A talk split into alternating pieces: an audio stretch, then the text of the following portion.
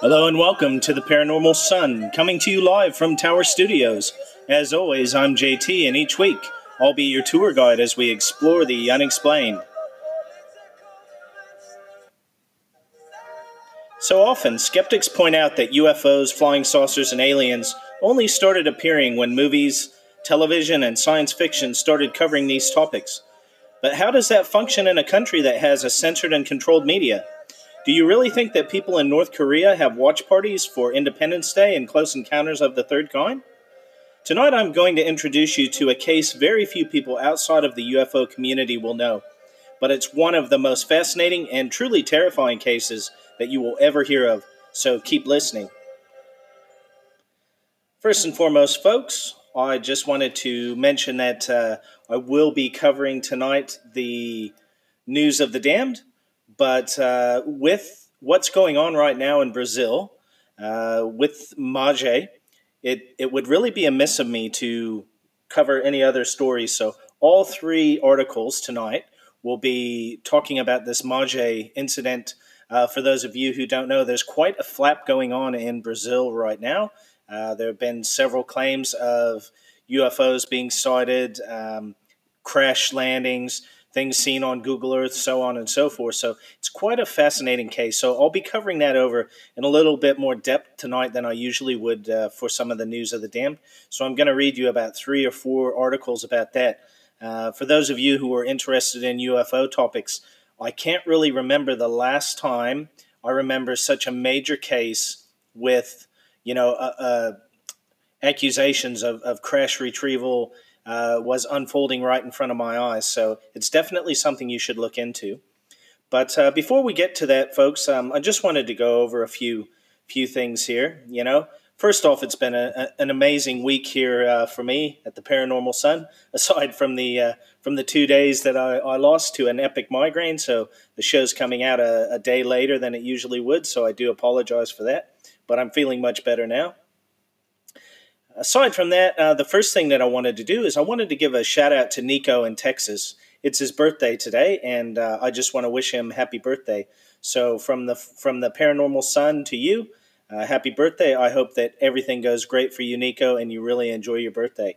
I wish you the best, and I hope that you enjoy and enjoy the time with with your mom and um, with friends and family. I also want to wish a belated happy birthday to Ashley in Illinois. So that's another close friend of the show, and I just wanted to uh, make sure that I wish uh, wish her a happy belated birthday, and I hope that you had a great one. Uh, now, as far as uh, you know, show updates, folks, uh, the Instagram page has been uh, going well again. So we're up over hundred followers, and um, you know, I've got a lot of followers from all over the world on there. It's been brilliant. So again, if you're a fan of the show and, and you like what I do, you want to know a bit more about it uh, you can go and follow me on the Instagram page over there. So it's just the Paranormal Son, uh, the underscore paranormal underscore son um, over on Instagram. And again, it's not too hard to work out because it's the same logo uh, is my profile photo as I use for the show to try and keep it easy. Uh, I've got a lot of new listeners uh, from all over. So uh, thanks again for listening. I've got a good loyal fan base in the UK. Really do appreciate it. And um, why not? You know, UK is is one of the hotbeds of the paranormal and the strange. Uh, how can you not be when you've had uh, people living there for thousands and thousands of years? Um, you know, certainly there will be things uh, along the lines of Stonehenge and lots of hauntings and all sorts of things going on there. So, uh, to all of you and, and to all the listeners all over the world, thank you again uh, for for just um, listening and um, you know giving me feedback and enjoying the show. It means a lot to me. I had another bit of a fanboy moment uh, during the week as well. Uh, I mentioned a few podcasts on on the Paranormal Son that I've really enjoyed over the years, and uh, some of the some of the shows that have given me inspiration. And uh, you know, as I said, one of my favorite uh, podcasts on on this type of subject matter is uh, Expanded Perspectives, and they're now following um, the Paranormal Son on Instagram. So that's amazing. And um, I just want to say thanks to Cam and Kyle. And they've also, you know, they've sent me a few messages on there, given me support, uh, given me some, uh, you know, some some positive encouragement, and it, it, means the world to me. So thanks for that. And uh, again, I just want to make sure that I uh, give a shout out to Harry and Lisa in North Carolina, who just continue to support me in every way. Um, again, you two have been amazing. Thanks. Uh, it really means the world to me. And uh, also want to make sure that I give a shout out to Scott in Missouri. Uh, again, Scott's been helping me with the ongoing uh, audio battle behind the scenes. And if it wasn't for Scott, um, you know, the sound quality that you're getting wouldn't be half as good as it has been. So, you know, I've, I've got a microphone, um, so I think I've got the audio about sorted out. But again, still, if uh, if you think it can improve, you can drop me a, an email at uh, theparanormalson at gmail.com. And uh, if, if you like what I'm what I'm doing, if you enjoy the show, folks, um, you know, again, if you want to support the show, you can go over and you can support me on Instagram. You know, you can add me on there. You can you can like the posts that I make. Uh, I always uh, post a lead up to the shows, so you know, throughout the week, I'll post up uh, two or three at least posts with you know kind of teasers about what I'm going to cover over the upcoming week. Uh, a lot of times it's photos that are uh, pertinent to whatever case or whatever uh, you know subject matter that I'm going to discuss. And then oftentimes after the show as well, I'll post up another two or three posts, uh, you know, just as a bit of a wrap up so you can see some of the photographs, especially. Um, and then also, you know, if, if you really want to support the show as well, you know, you can go over and support me on um, on Patreon if you'd like to. I've got a Patreon page set up. So again, you know, um, you can follow the link from the Anchor uh, homepage if you want. Uh, but again, you know, folks, that's completely up to you, and I appreciate any any help that I get.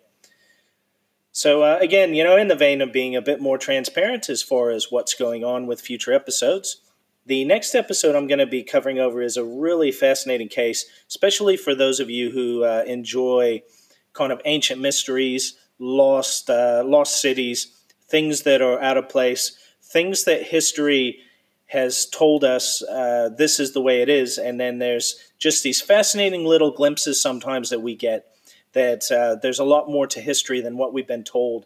There's a lot more uh, kind of you know behind the scenes going on, a lot of kind of uh, covered up things. So uh, the next episodes. Uh, uh, that that subject will be about the lost city in the Grand Canyon in the U.S. So if you haven't heard about this one, you'll definitely want to tune in, folks. It's one of the most fascinating, um, you know, topics that has really drawn me into this sort of thing. And again, this is fairly recent history. This was in the early 1900s that uh, that uh, this case, um, you know, occurred. And for those of you who have heard, you'll know it's fascinating. For those of you who haven't, uh, yeah, make sure that you tune in for that show. That will be excellent. And now, ladies and gentlemen, over to the news of the damned. So, for those of you who aren't aware, the News of the Damned is a segment where I will cover over a few topics each week discussing uh, Fortean or paranormal topics. This week, however, I've decided to do a full full court press on the Magé UFO sightings because the more I hear about it, the more fascinating it's become. So it's very important that uh, I feel that you know we cover it because it's a bit of a breaking breaking news here. So um, for those of you who haven't heard, there's been all kinds of rumors floating around in Brazil. Um, and again, for those of you who don't know, Brazil is a real hotbed of UFO activity over the years when I was growing up, I remember reading about several cases. There was a very famous case about a farmer being abducted. There was the 1993 or 94 case, uh, and I believe that was called uh, Veronia, something along those lines. And uh, there's a high likelihood that I'll be covering those two cases, at least in some degree, in future shows. So, yeah, there's definitely something going on in Brazil.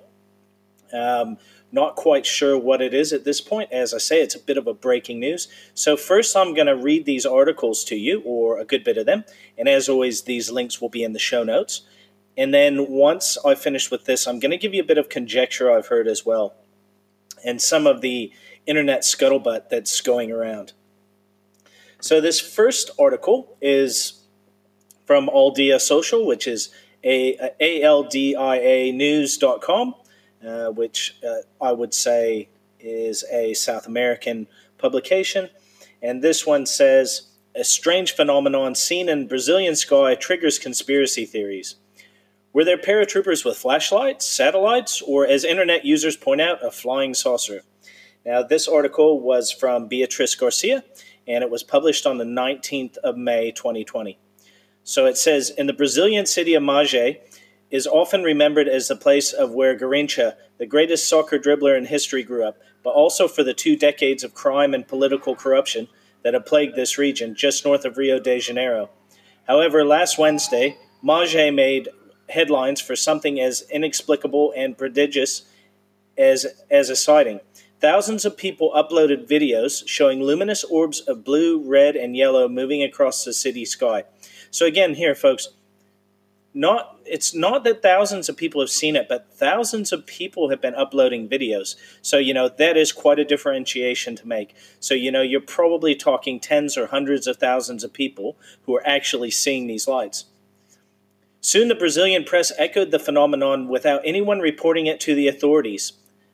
A huge ball of conspiracies, even more unusual than those mysterious lights, began to gestate on the internet.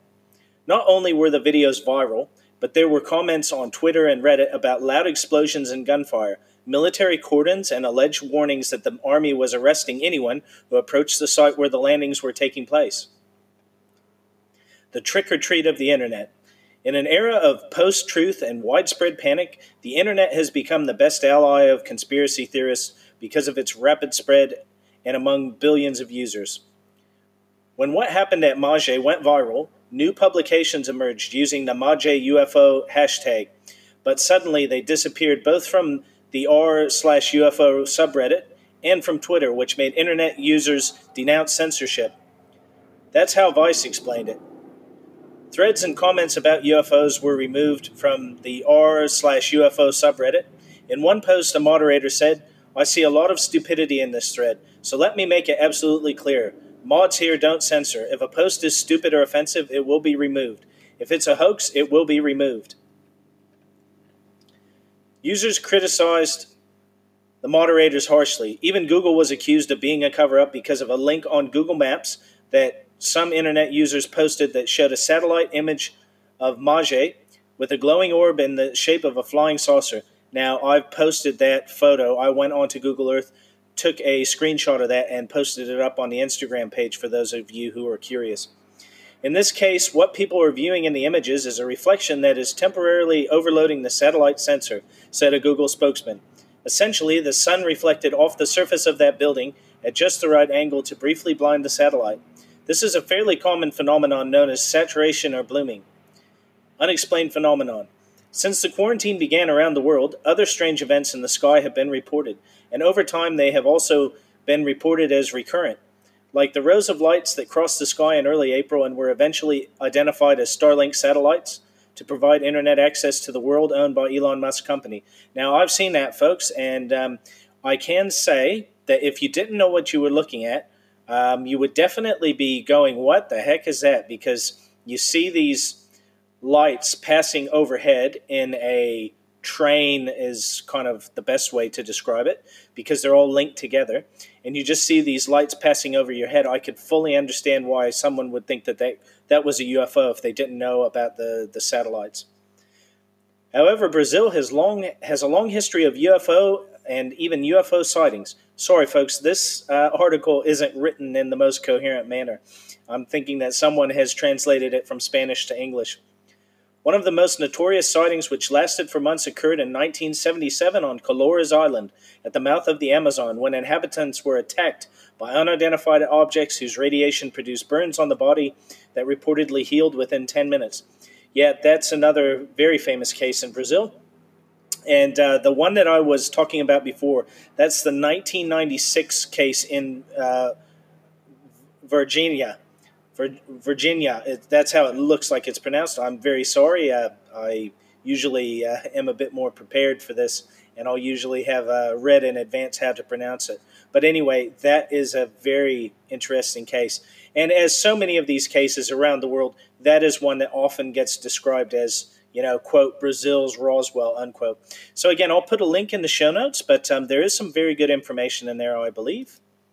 Uh, okay, on to the next article, which is from the timeshub.in. So I believe that'd be out of India. I'm not certain, no.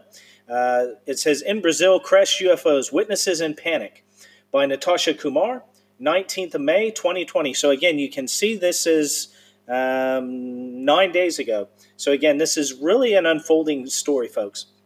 After the crash of an unknown flying object on the internet started to get weird, someone actively removes posts with videos about this unexplained phenomenon.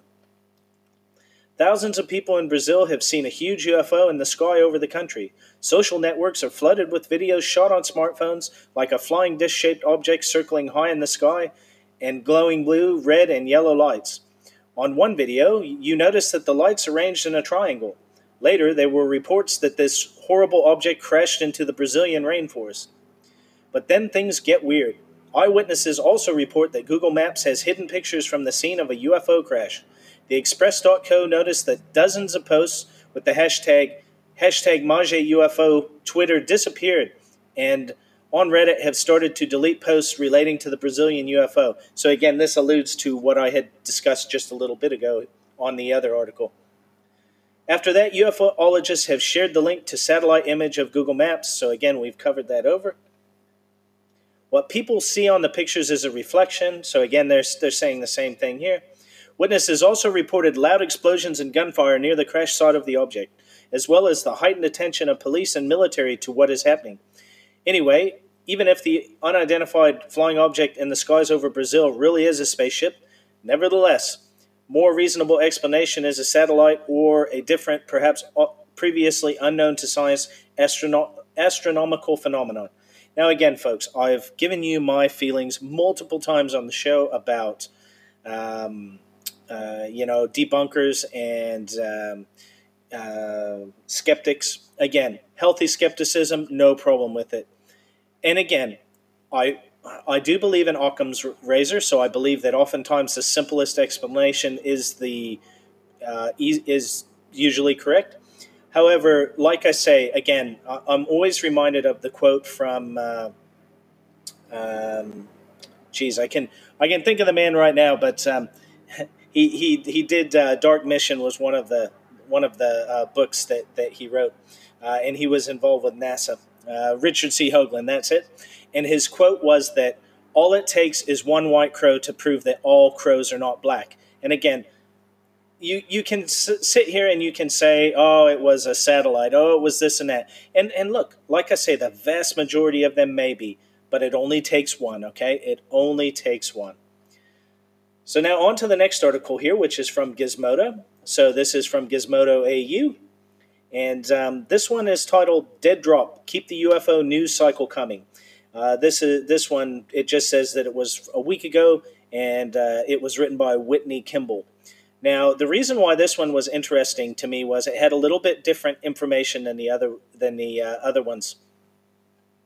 So they cover over again the the Vice report. They cover over the kind of the same uh, basic story, but um, here, just down a bit further, it talks about. Um, uh, it just talks about you know some of these. Um, it's got some video embedded in the web in the web page as well, which is really good. And again, it just talks about um, you know Google basically saying that their satellite was blinded by this flash, and um, you know yeah, they don't know why the hashtags have been taken down off of Twitter. But again, this just gives you another, uh, you know, outlet, gives you a little bit different um, take on it. And then the last one I've got here is from Dazed. So this one's from dazeddigital.com. And uh, this one is titled People Are Convinced a UFO Crashed in Brazil. And this one was published on the 22nd, so just six days ago, 22nd of May and uh, it was written by Britt Dawson. And it says After thousands reported seeing glowing lights in the sky, videos and posts began disappearing from social media, sparking suspicion of a cover up. Uh, now, now again, a lot of this here, folks, is you know kind of a rehash of the other stories. But again, I'm just trying to show you how many are out there, and uh, you know how many kind of different um, how many different articles there are right now doing the rounds about Mage. And again, this this one has some video, which I, I that's the main reason why I included some of these, just so you can get a little bit of a different uh, you know, intake on some of these uh, videos and a little bit, uh, you know, differing views. But uh, look, it, it, it is really interesting, everything that I've been hearing about this. Now, okay, so when I told you that I would talk about a bit of conjecture and kind of the um, the rumors that are that are making the making the rounds in the UFO community right now. Now, one of the one of the programs that I really like, and one of the longtime um, you know investigators who's been investigating longer than I've been alive, and, and that's saying something. She was involved in the cattle mutilations in the in the early '70s in the U.S., and her name's Linda Moulton Howe. Um, you know, she's in her 70s now, but Linda's always been a very uh, professional journalist. You know, she she doesn't um, she doesn't uh, cook stories or give them with a certain slant. You know, she always goes out and does her due diligence. And again, she's been doing this for 40 plus years. You know, going on 50 years. Well, on Linda's program the other night uh, on YouTube, you know, you can just find it on YouTube if you search Earth Files or um, you know Linda Moulton Howe, but Earth Files is the easiest way. Well, anyway, Linda was uh, you know she had this fascinating um, uh, episode that I was listening to, and I'll go back and I'll get the details and, and I'll update you in the next show. But basically, they had somehow got their hands on purportedly. Uh, intercepted uh, radio communication amongst the Brazilian military and police force. So obviously, for those of you who don't know, in Brazil, the the uh, the the uh, kind of um, the standard language there is Portuguese, so most people speak Portuguese, and the official language is Portuguese. So that's what the military and the police would would use. Well, anyway, Linda had someone um, translate this uh, radio transmission into English. And it was quite, you know, A, it was quite fascinating, but B, it was quite disconcerting because if it's true, it's another case of another major government lying to us all about UFOs and their existence. Because, you know, listening to this program, they were basically saying these uh, these men on the um, on the radio transmission, you know, it was basically a military operation, and okay, you four, you know, you know, I'm just giving an example uh, you know, but U2 or U4 proceed, da da da. And they were talking about, you know, as they moved up, they were describing the craft, they were describing the entities that were in the craft, they were saying they weren't human. And so it was quite fascinating. Um, you know, picture yourself in 1947 in Roswell. And uh, you know, if, if the if the stories that we're we're led to believe are true, about you know a crash saucer and um, and entities, uh, you know, um, be they alien or uh, you know whatever, but non-human. Um, just imagine that uh, you listened in on those radio transmissions among the military back then and had transcripts of it. So look, to me, it's just really fascinating. Again, this is breaking news, folks. This is a breaking uh, story that's you know just really getting up and going, and uh, you know I'll do my best to keep you updated as best as I can. Now, for tonight's show, because of the fact that I've spent so long on these, you know, on what's going on in Magé, Brazil, I'm just going to split it in half. So when you go into uh, listen to the episode, it'll be one of the first times you'll see two segments. So, you know, I'll have the first segment, and then the second segment, I'm going to discuss uh, completely the Voronezh case. All right? So bear with me, folks.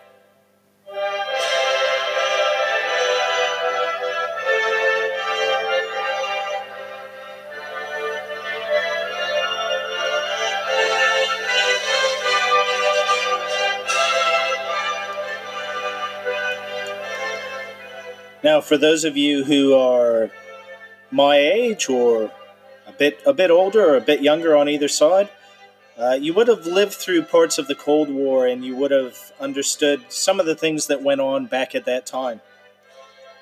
Now, um, Russia, when I was growing up, the USSR, it was the evil empire.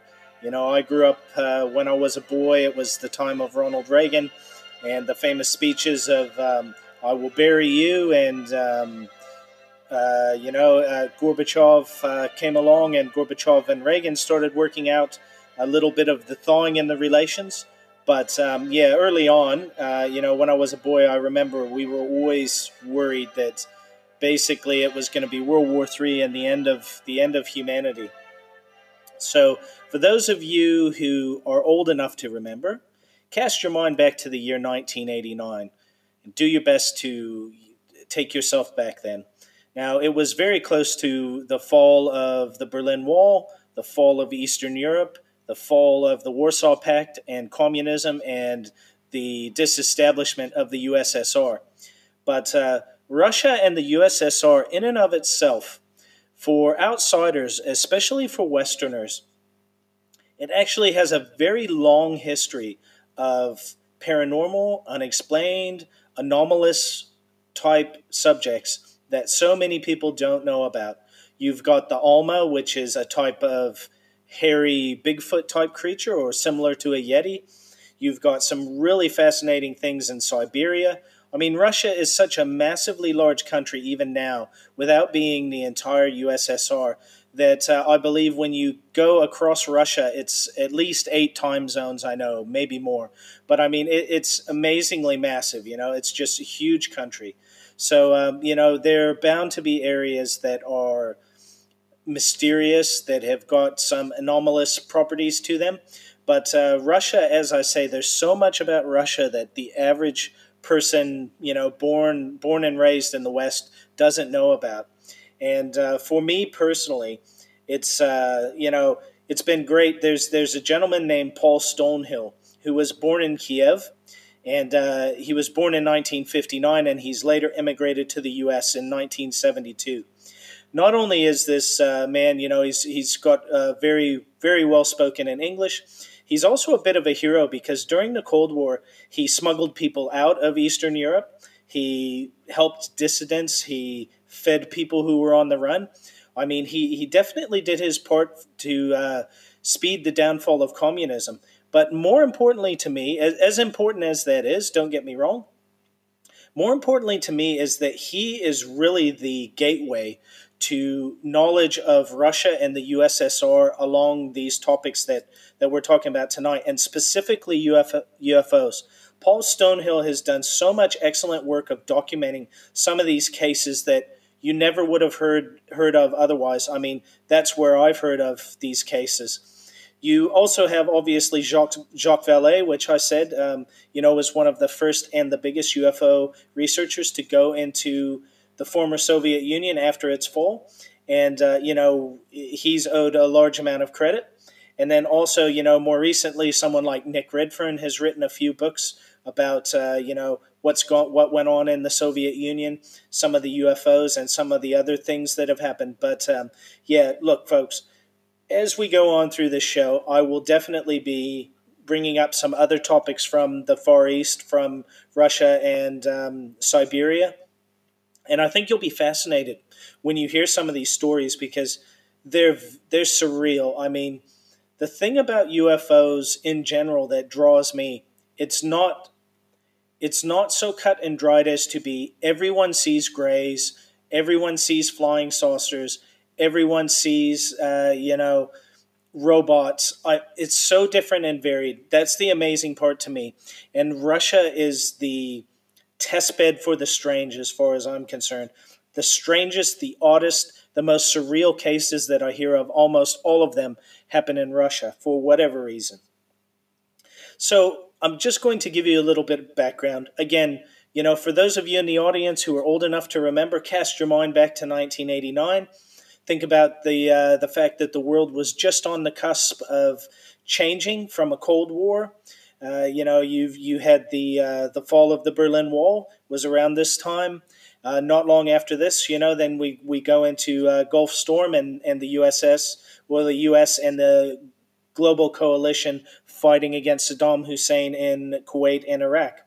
So this case occurred, as I say, in Russia, in the USSR, in 1989. Uh, so the, the background really to this case, again, is just as fascinating as the actual incident. So, on the week of September the 21st through the 27th of 1989, thousands of people in Voronezh, which is a city of 800,000 people, by the way, there have been different um, articles I've read or instances where people refer to Voronezh as a village. Um, yeah, uh, not a village, and it hasn't been a village in anyone who is alive's now lifetime. It's a massive city. Um, and there were thousands of people that saw uh, flying lights in the sky, pink and red orbs. And, uh, you know, all of these lights were seen in the evening. But, you know, thousands of people saw them, and there was a real buzz and whispering going around the city as people were kind of wondering what was going to happen next. You know, what were these orbs? What were these lights? Was it, you know, some kind of Soviet secret weapon to keep the people in check? Because although the USSR was opening up a little bit and, and relaxing some of the restrictions on people, there were still cases of people going missing and disappearing. And uh, so, you know, people were very much on edge around this. Now, as I say, you know, the, the USSR was going through perestroika and glasnost, uh, so it was opening up to the people. So the government was being more receptive to telling the people what was going on, keeping them informed, and also reforming the state. Uh, so, you know, again, for most people who have studied or know about the USSR, we, we always picture these people in the USSR standing in bread lines for food and, you know, not having much. So a lot of these instances were about trying to trying to introduce a small level of capitalism into the USSR very similar to what China did. Uh, but China obviously did it much more successfully and uh, allowed the communist government to stay in power. So, the reason why it's important, just to give you a bit of a background around this, is people were on edge. People were very nervous. Things were changing. Life wasn't the same as it had always been. And, uh, you know, in the foreseeable future, none of their lives would ever be the same after the fall of the Soviet Union. So on September the 27th, this is uh, the case that I'm going to discuss. So on September the 27th at about 6:30 in the evening, uh, three children were playing football or soccer in a park in Voronezh. So one of these boys heard a strange whistling, and he pointed out to the other boys. He said, "Oh, do you hear that?" And the other boys nodded and said, "Yes." And then they slowly saw a glowing pink orb head towards them. So it was moving quite slowly. Now, as the orb got closer, they said that it started to turn color, and it eventually turned into a very dark red color. They estimated that it was 5 to 9 meters wide or 15 to 30 feet. Now they could see that the orb was slowly moving towards them still, and then it stopped and hovered about 12 meters off the ground, which is about 35 feet. So it was hovering above the grass on the outskirt of, of, of the uh, soccer field where they were playing. And the boys described the grass rippling as though the wind was blowing on it from above like a fan pointing down. So to me, that's very similar to the wash that you get from a helicopter when it, when it hovers over an area. But the important thing is that aside from that initial whistling, they heard no noise coming from the sphere. Now, after a few minutes, the, the sphere slowly moved away, and um, 40 or 50 adults and children gathered to see what was happening because, you know, they were really at a loss to understand what was going on. Now, it only gets stranger from here, folks, because, uh, you know, if, if that was all that this case was, I wouldn't be doing a program about it. Within a few minutes, the sphere returned and hovered off the ground again. Now, this time, a rectangular portal opened in the side of the sphere, and a very odd three eyed creature stuck its head out of the portal, looked around as if it was scanning the area, and then pulled its head back inside. And the onlookers said that this creature was so large that it, it almost filled this entire portal, so it was quite large. The sphere then landed on four legs, and a door opened up at the bottom. Straight out of the movies, folks. It sounds just like Close Encounters of the Third Kind. So uh, now, as I go forward, there will be a little bit of difference in some of these stories because the story originally, you know, you know, the sighting took place in Russia. It was written up in the uh, R, RTSS, I believe it is, which is the Russian Telegraph Service, and then it was picked up by the St. Louis Post Dispatch and then the New York Times. So there are potentially some translation and confusion um, issues Uh, for instance, uh, around numbers and sizes of things. So all I'm saying here, folks, is if it if it sounds like some of these uh, you know things aren't quite too clear, there is a reason behind it, and I'll discuss it at the end. So remember now, you've got this sphere that has landed on four legs, and a door has opened up. Now, out of this door walked a massive nine foot tall or three meter tall giant, for lack of a better word. It wore a silver jumpsuit with bronze boots, and it had a large disc on its chest. It had a small dome shaped head with two white eyes and a third red eye above the two white eyes, so in a triangular formation. This creature was joined by a small boxy robot with two legs and two small arms. So again, think of like the old portable televisions almost, I would say, with two arms coming out of it and two legs this is from the witness drawings. This is the best that I can, you know, give a description for you to envisage in your mind. Now, again, this is where it gets a bit convoluted because some of the stories say that there were more than one creature that came out and the robot. Some say there were two, some say there were three. But again, this could have been involved in a translation uh, mix up.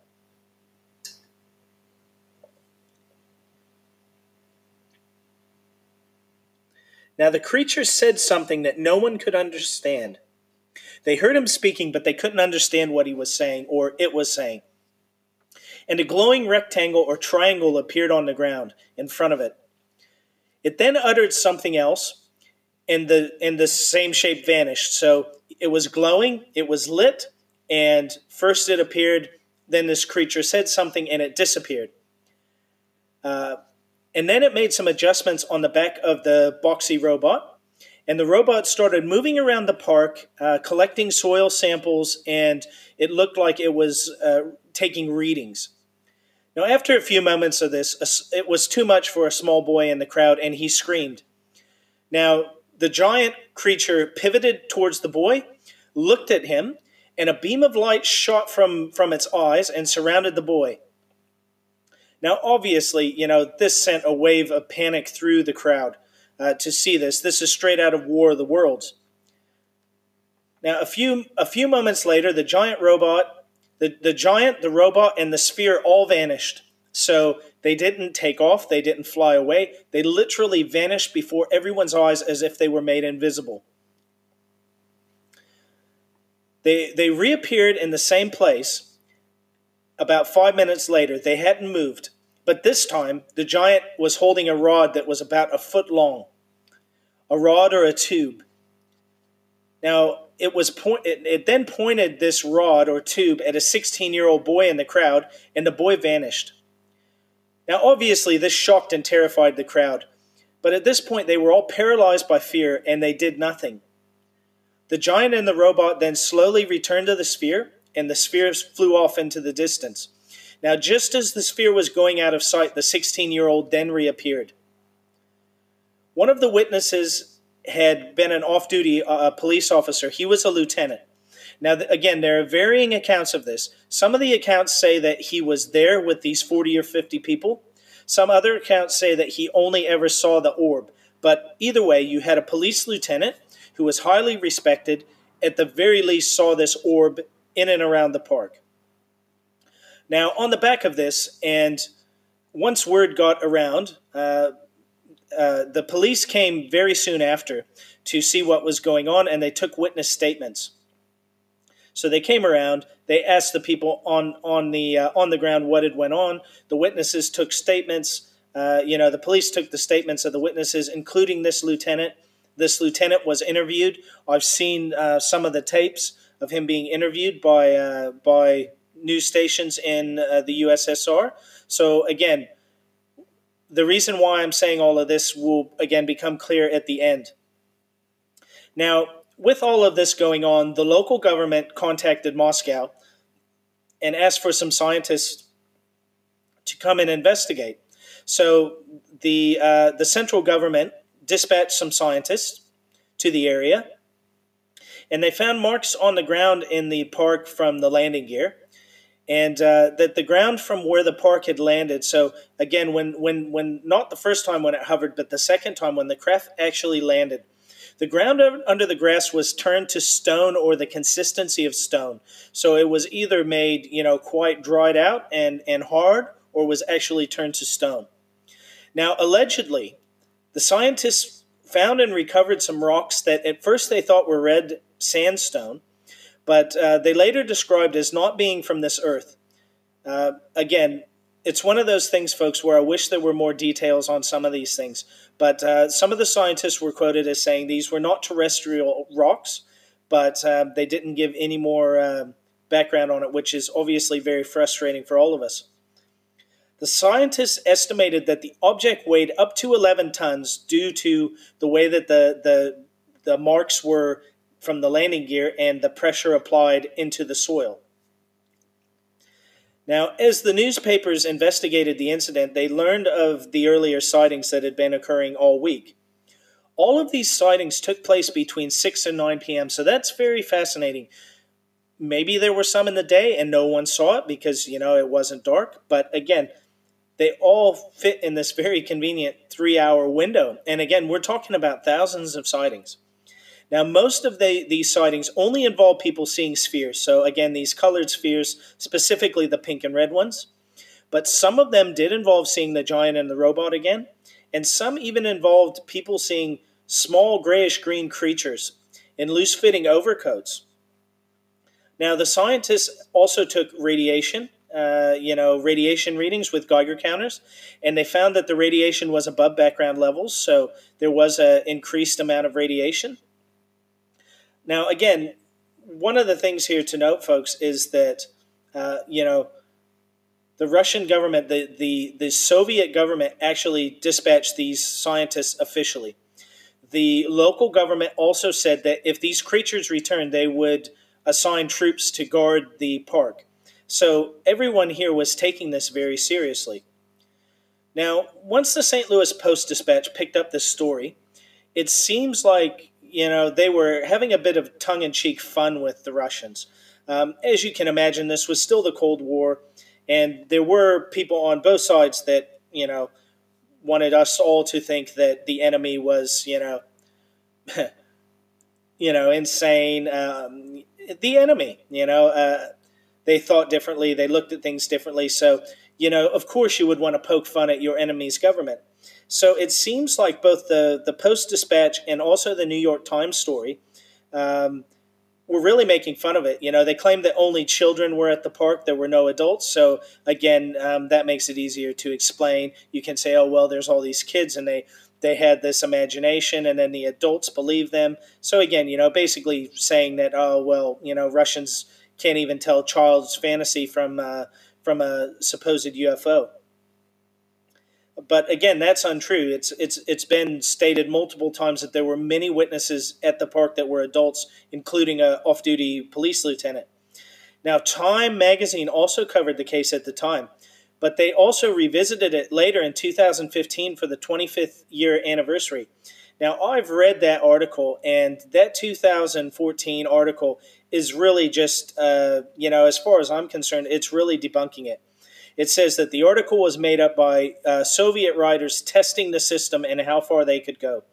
So, again, folks, what's happened here is that the way that people have tried to explain away this case, as you will get with every UFO case, in this instance, the claim from Western media is that the Russian media of the time, with Glasnost and with this opening up of the Soviet controls, basically said, oh, well, let's just write the most insane story that we possibly can to see if we can get away with it. Again, folks, to me, clutching at straws when, when you hear things like that.